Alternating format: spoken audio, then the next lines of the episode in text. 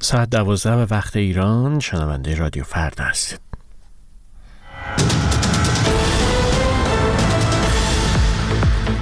رأیگیری برای انتخابات مجلس شورای اسلامی و مجلس خبرگان رهبری آغاز شد.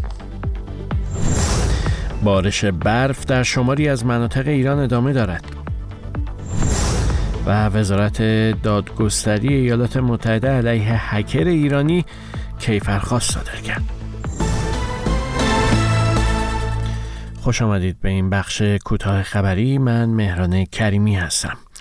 انتخابات دوازدهمین دوره مجلس شورای اسلامی و ششمین دور از خبرگان رهبری آغاز شد. در این دوره از انتخابات حدود چهارده هزار نامزد برای 290 کرسی مجلس شورای اسلامی و 144 نفر برای 88 کرسی مجلس خبرگان رقابت می‌کنند.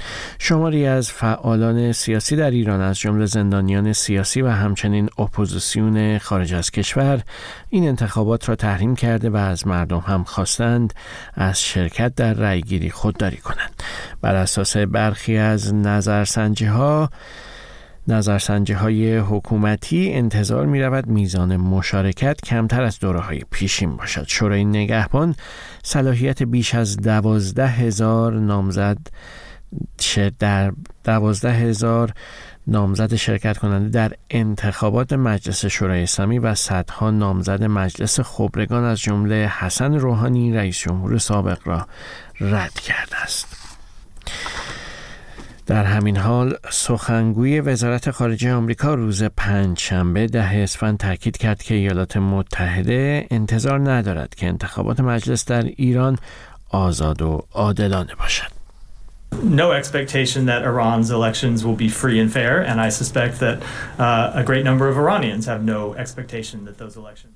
به گفته متیو میلر شمار بزرگی از مردم ایران نیز انتظار ندارند که این انتخابات آزاد و منصفانه باشد آقای میلر با تاکید بر اینکه هزاران نامزد در یک فرایند پر ابهام رد صلاحیت شدن گفت جهان مدت هاست می‌داند که نظام سیاسی ایران در زمینه های اجرایی قضایی و انتخاباتی دارای مشخصه های غیر دموکراتیک و غیر شفاف است.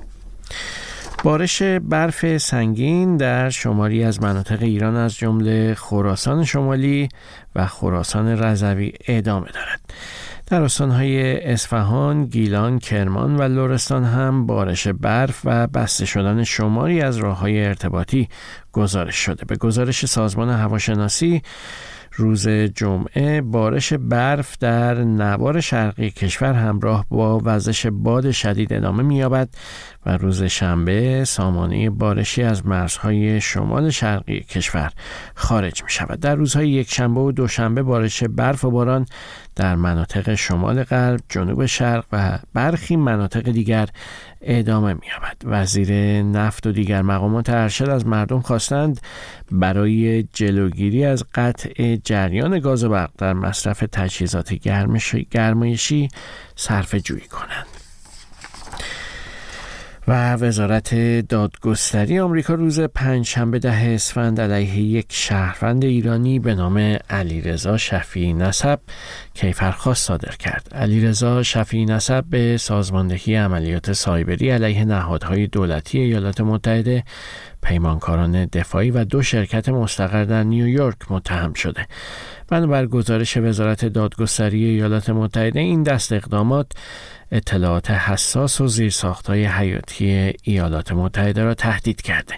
شفیع نسب در استخدام شرکت محک رایان افزار وابسته به سپاه پاسداران بوده و بین سالهای 2016 و تا سال 2021 همراه با همکارانش عملیات سایبری انجام داده. به گفته دادستانی آمریکا آقای شفی نسب به جرم توت کلاهبرداری اینترنتی و سرقت اطلاعات قربانیان با احکام زندان روبروست.